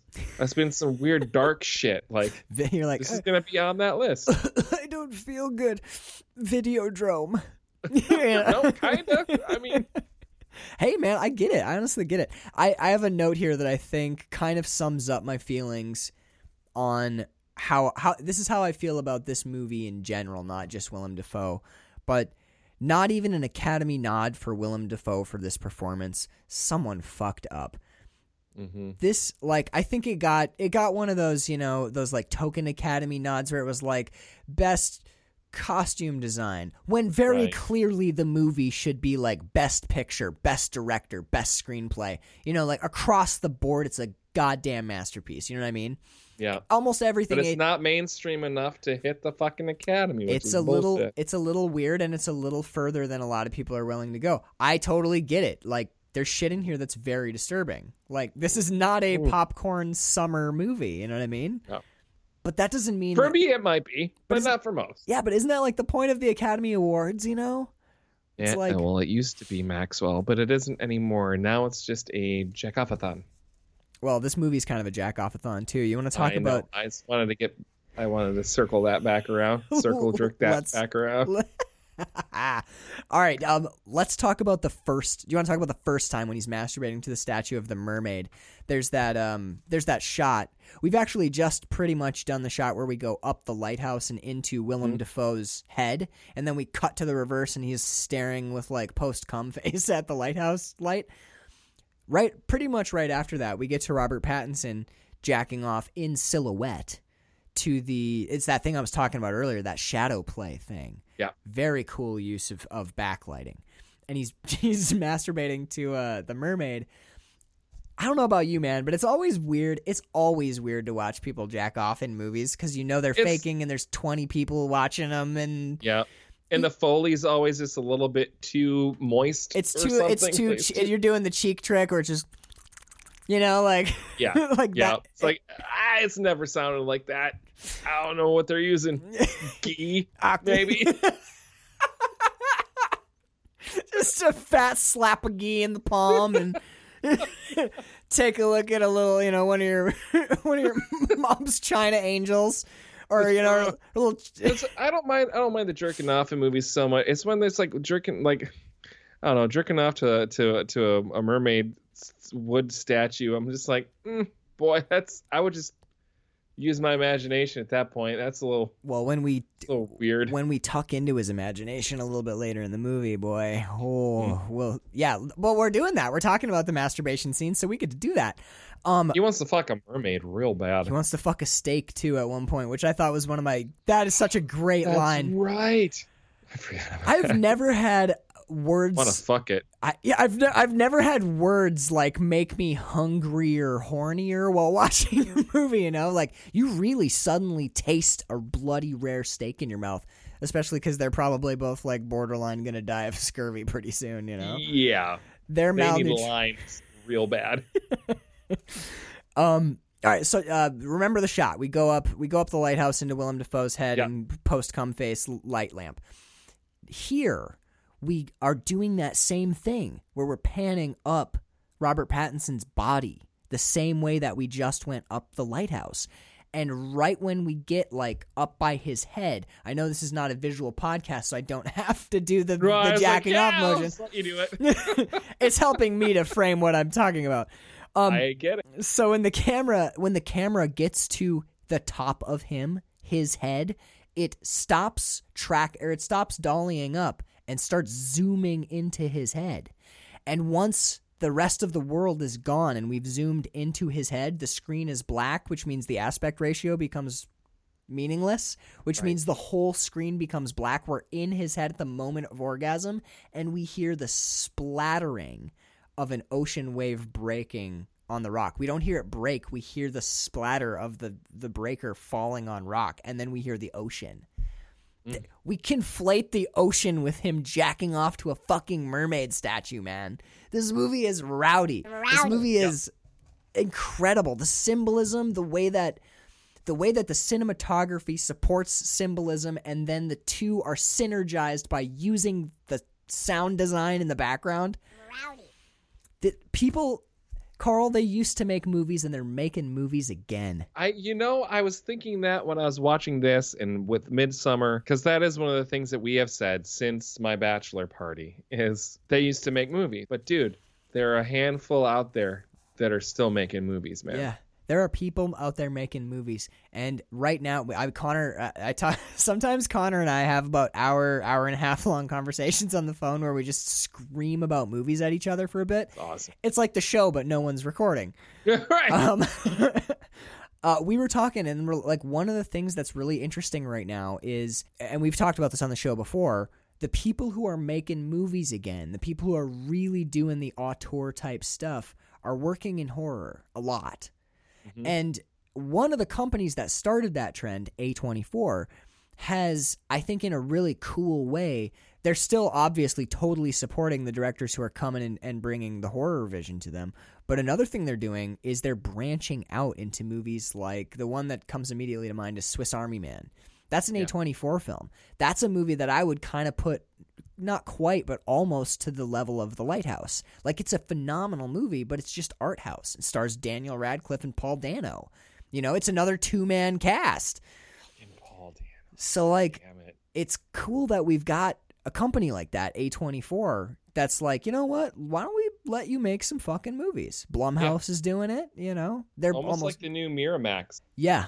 You know what? A24 is lives in the same not quite the it's not the same feel because a lot Yeah, of the it's, it's not that it's not that slick. Like, hey, we're '90s. We're gonna make we're gonna right. make mall rats, and we're gonna make swingers, and we're gonna make you know. Uh, sex lies and Whatever. videotape, Pulp Yeah, Fiction, exactly. you know, yeah. Like, but that's the thing. There's we've said this on the movie or on the show again and again. When every time you see Miramax, you know you are going to be watching a great movie. Yeah. Even though it's distasteful to say, every time you see Wein, the Weinstein Company, a lot, dude. Yeah. Those Weinstein movies are they tend to be fucking awesome. I know the dude sucks, but like when you see that logo, you're like, shit, yeah, You this is going to kick ass. A24 is now that thing for me. When I see A24 pop up, I'm like, oh shit, this is A20. Fuck yeah. And every time, every time it's awesome. You know? Yeah. I, I love it. I love the era we're living in, man. We, we get It feels pretty pretty great. it does. You know? it does. I don't know. I'm actually not sure like what's going on in movies anymore these days. I see on I mean, I know they're doing the theater at home thing. I guess let's step out for a second talk about the crazy world Yeah. we live in cuz we talk movies. Have you done the like theater at home thing at all? Like you pay basically the price of a movie ticket and you can you watch pay a a new lot release. more. Um, the, they got to fix that shit. The last few that I have um, looked at were in like the 30 35 dollar range. so it'd be like shit. shitty. Yeah. Uh, like Mulan, I was I was kind of curious about the live action Mulan. It's thirty five dollars for that. It's uh you're paying premium like Blu-ray uh, price for a digital copy. There's no renting a lot of it. It is purchase Oh, you- or nothing. You just buy it. They're in that yeah twenty to twenty five for a lot of them. I gotta say, man, ninety five percent of what I'm seeing is I mean I worked in the in video for ten years, right? Right. So you get a sense for the new release structure, right? Like what are the blockbusters, and then you have a whole bunch of like direct to DVD bullshit that that fills out your new release wall, right? Right. This feels right now we are living in everything is everything is the middle shelf. There are no blockbusters to go top to bottom. Everything is the middle row on the new release wall. You know. It's all one or two copies that you get. Not none of these are 75 copy there hasn't new been release wall movies. These are bullshit direct to DVD. Some of the There's yeah. interesting. So I was thinking about this because I love going to the movies, right? I love Me too, dude. I fucking miss it so much. But anyway, But that but what I'm saying is like some of these movies that I see so on Vudu, it pops up and it's like theater at home and this is why I think that the model that they're tr- that they're trying for isn't going to work and this might No. actually change I think this might change filmmaking going forward and push it more in a direction of movies like The Lighthouse or Jim Jarmusch's projects or small cast films. Oh, like Locke. Locke is another A24 film. That's a cast of one, you know, like small budget stuff with really compelling stories because it's not it's not logistically or financially feasible to shoot huge crew, huge cast films. And what I'm seeing on the news is for the next 2-3 years. you, know, can't like- shoot anything out like big movies in like New York, Chicago. I mean, we we're going to be talking about planes, trains, and automobiles. You can't shoot that in 2020. No, absolutely not. You can't well, but you can't shoot anything in 2020 is the thing. Well, like Dark Knight Rises, Dark Knight, like any movie with a cast greater than six, because that's the gathering size, baby. You know, like That's that's that's the wild thing to me is I there's stuff that I see in the Vudu feed where it's like you know theater at home, rent the that I would if I was like just out on a Friday or like, hey, bro, do you want to go to a movie and scrolling and it was playing at a theater, I would go see it. But in my living room, I kind of don't care that much. Really, a Weird, movie, right? a movie, Yeah. a lot of times for me, like these types of movies that we're seeing and are not interested in for some reason, they're just an excuse to go to the movies because Mhm. a, th- a movie theater is an amazing place, man. Dark, close communal space. You're all suspending disbelief together. I and- mean this in a very real way. Like cinemas in general are like my my church, dude. They, in in a lot of ways, like not like a religious experience, but I have that like. There's something very real and incredible about walking into a, a movie theater and, And- watching. I don't know. Are you worried that they're going to go away? Oh yeah, I'm I'm almost a thousand percent sure that they're the what we what we used to know as movie theaters, the cineplexes, those are going away. What I think is is going to happen is you're probably going to see more um, theaters like the State Theater and Bijou um, come out of this because that's going to take.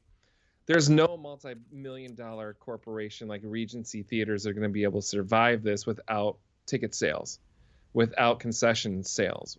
They they're just going to go and they're too big Right. As far as the like you Cherryland Cinema is a huge the space 20 screeners, the 15 that screeners. there's just not it's not yeah so unless unless they're packing cinemas in the next six months those are those are going to go away what what will be sustainable though are small theaters like the state or bijou where you're going to get an influx of people that are wanting to donate because it is a theater it's Right. part of the community a historical space. A historical space with a great screen with a great sound system and movies are going to start to mean something again because one that you can't make a movie right now It will be a rarer experience and a more meaningful one. absolutely Definitely. and i think that that's a great thing the cinemaplex i think was getting to be too well movies are commercial they're they're a commodity they're they're entertainment we Yeah. are asking for i will give you my money entertain me for an hour and a half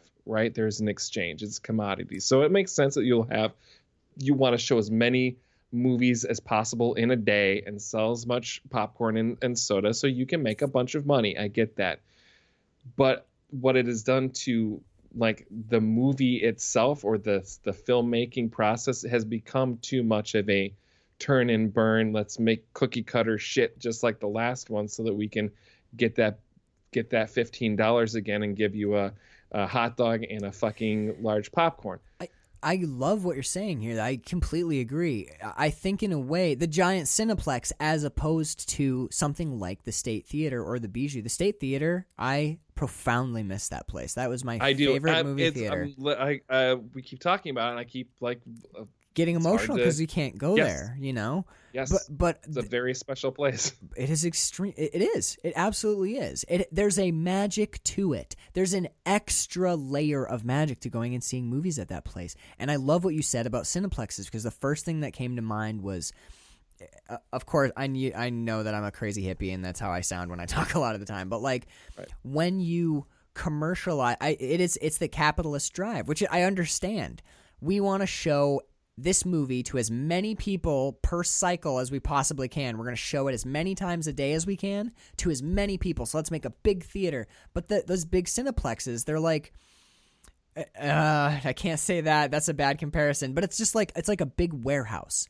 It's like a big ugly brick square building, and you go in. They're nice, you know, air conditioned, nice carpets, but they don't but they lack a certain heart. They lack a certain magic in the same way that those cookie cutter movies do too. And I think it's Yeah. the overgeneralization as an attempt to um, to appeal to the broadest number of people that you lose the individual experience.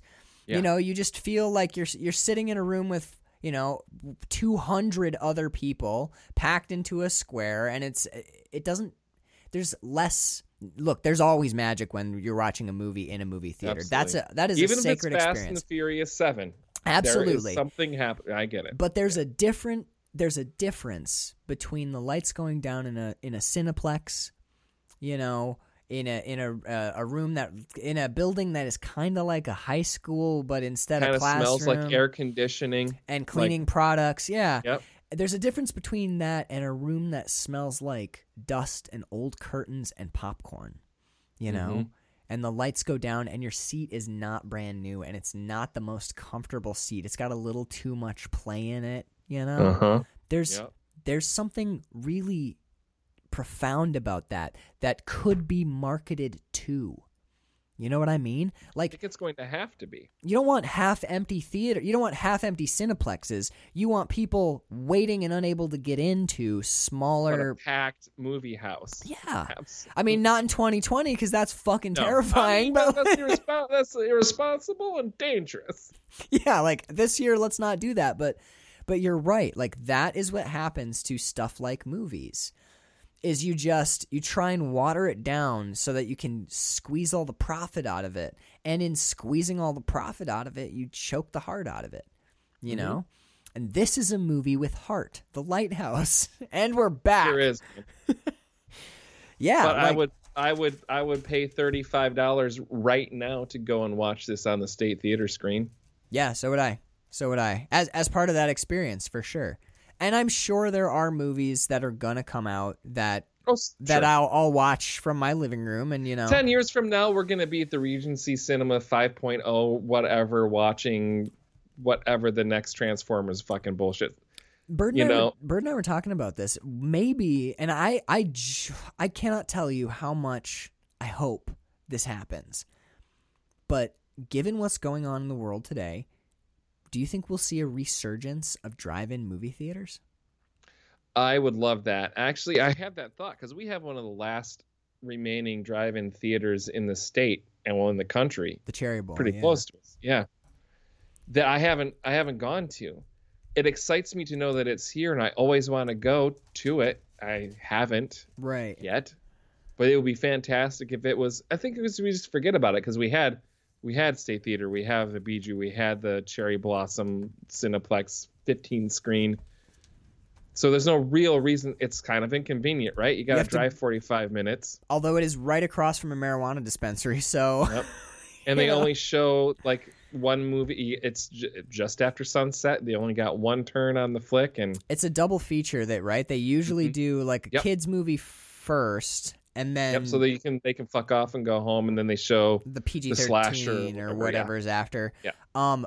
So I mean, this might be a fun fun conversation to have on air so that the listeners can tell us what they think. But Bird and I were thinking it wouldn't be that crazy hard or expensive to do a drive-in movie theater on a very small scale using mm-hmm. like a super badass projector and a, and a screen so there'd be some some cost we were talking Sure. about doing it as like part of the FCK and Bird was kicking around the idea briefly of because we're both creative types of just opening a drive-in movie theater well that could be a performance space as well for live shows Yeah. for for Suede Rainbow to so like an yeah like an outdoor a convertible outdoor venue Mhm. type dealio. And uh, dude i would love to see especially because look we're all looking at the news and we get it. No one knows what the fuck's going on. No one knows what tomorrow's going to bring let alone next year or the next five years.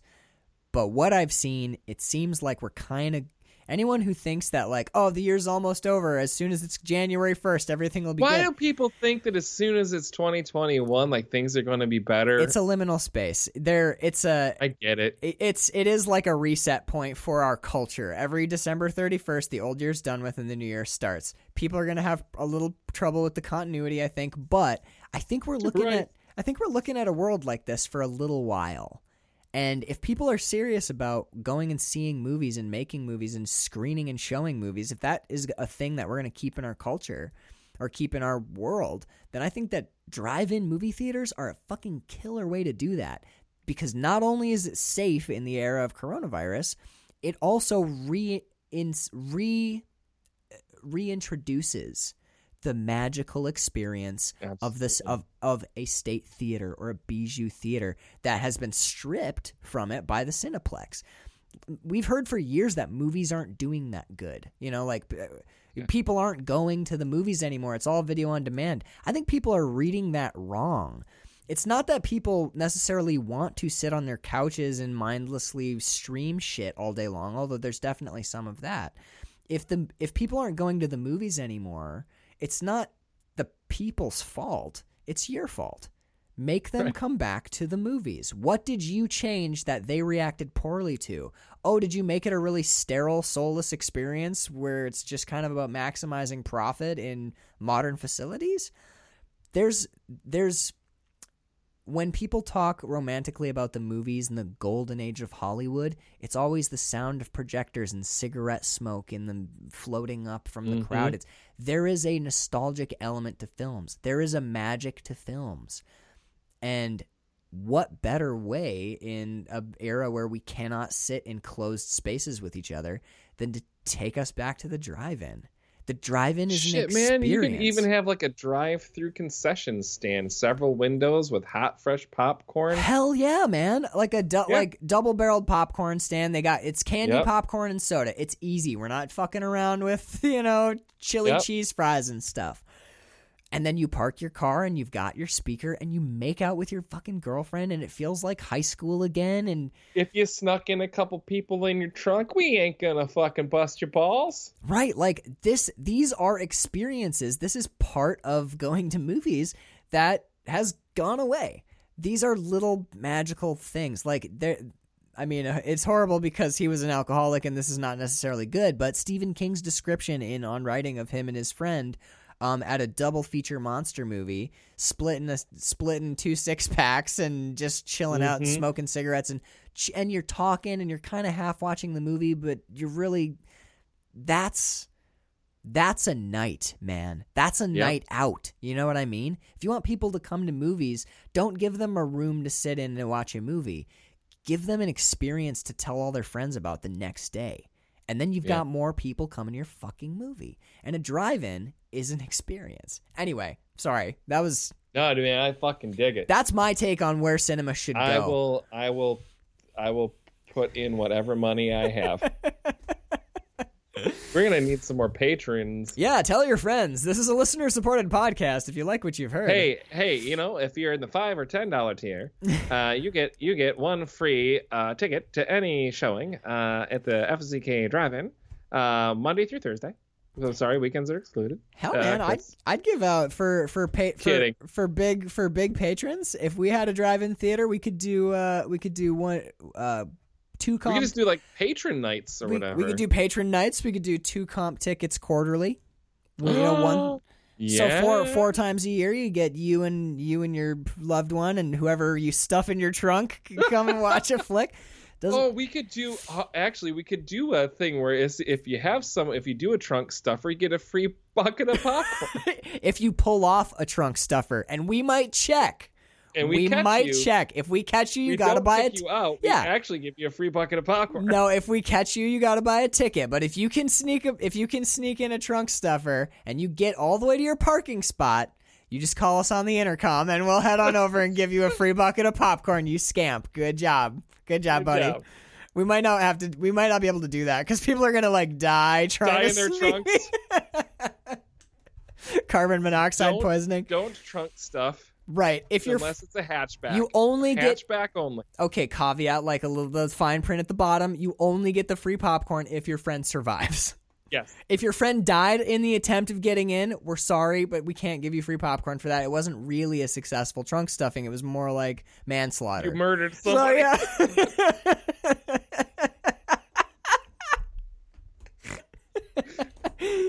yeah. All right, look, Uh, look, So that's the lighthouse, everybody. oh God. Well, thank you so much, listeners, for bearing with us as we get back in the saddle. It's, I mean, you guys know. We don't have to tell you. It's we're fucking eight months into this, seven months into this, or whatever.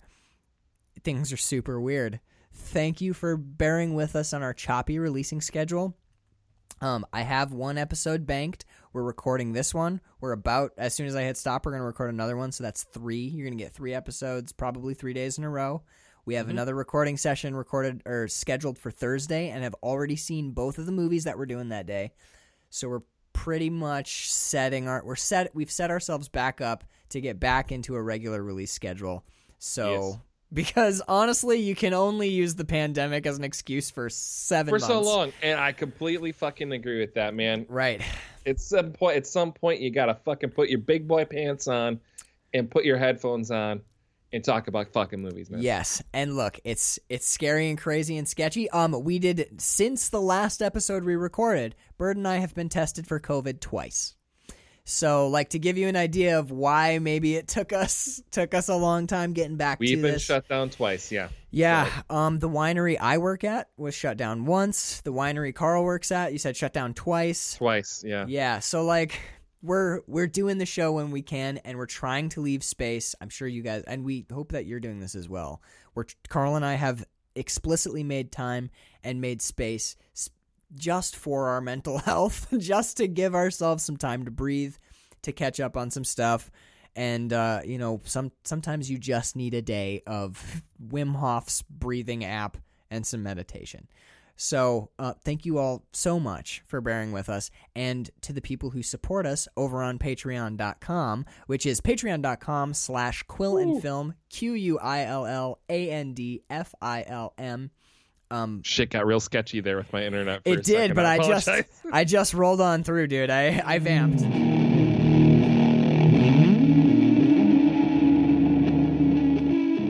All right, here we go. I, no, I- there's tons of content over there, and eventually we're gonna we want our patrons, our producers, which which are you folks, yeah. uh, to to have a lot more interaction with how the show is uh, formatted. Like uh, we we are gonna put out some polls, like what movies should we watch this month? Like we want more interaction, more one one to one.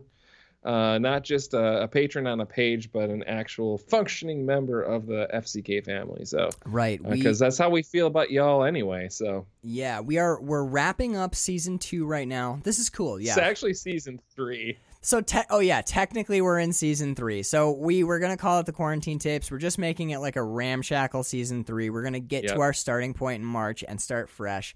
This is an interesting season, but um, next season we're gonna change a couple things. Carl and I have been talking about it. Um, we're going to do two main season episodes per month and two Patreon episodes per month on alternating weeks, and they will all. We're still doing a unified theme, so it's all going to be themed. You know, so if we're doing slashers, there'll be slashers on Patreon and slashers in the main season. Yep. So really, we're we're reducing the total number of episodes we record per month by two, but that's going to leave us more time for music, for a lot of these film projects that we've been talking about. Um, we're starting to put together a film editing suite in studio right now, which I'll talk to you about off mic. I got some very generous offers to pick up sweet. some expensive software for us. Um, so uh, that'll leave us a little bit more time for some of the other projects we're doing, and also help us to sort of allow ourselves some leeway for those times that maybe our wineries get shut down, or we get tested for COVID, or we literally Mhm. just kind of need a day. Um, so we're gonna do that, but hopefully, rather than getting less content, you'll end up with music content and film Actually, content. you're going to be getting more content at the end. you of the will. Day, so. We're just diversifying the portfolio a titch, and you're still going to get all of the all the great movie talk that you've been getting normally. Actually, you're probably going to be getting it more regularly because we won't be overloaded and stressed and unable to meet the demand. All right, so the people who are making it possible for us to even continue doing this during this totally crazy and fucked time are Cynthia Van Maenen, uh, Cassandra, who sorry too into the list to d- sidetrack us here, but Cassandra sent us something. Um, we- Really? yeah, we got a box. Uh, So Cassandra is she lives down in uh, Florida. She's one of our out of state listeners, which are so fucking cool to have. Um, so she's down in Florida. She's doing good. I've been we've been messaging back and forth pretty regularly since probably bef- I think around the time actually it was before the coronavirus thing. She's been Nice. with us since uh, Virgin Suicides in season one.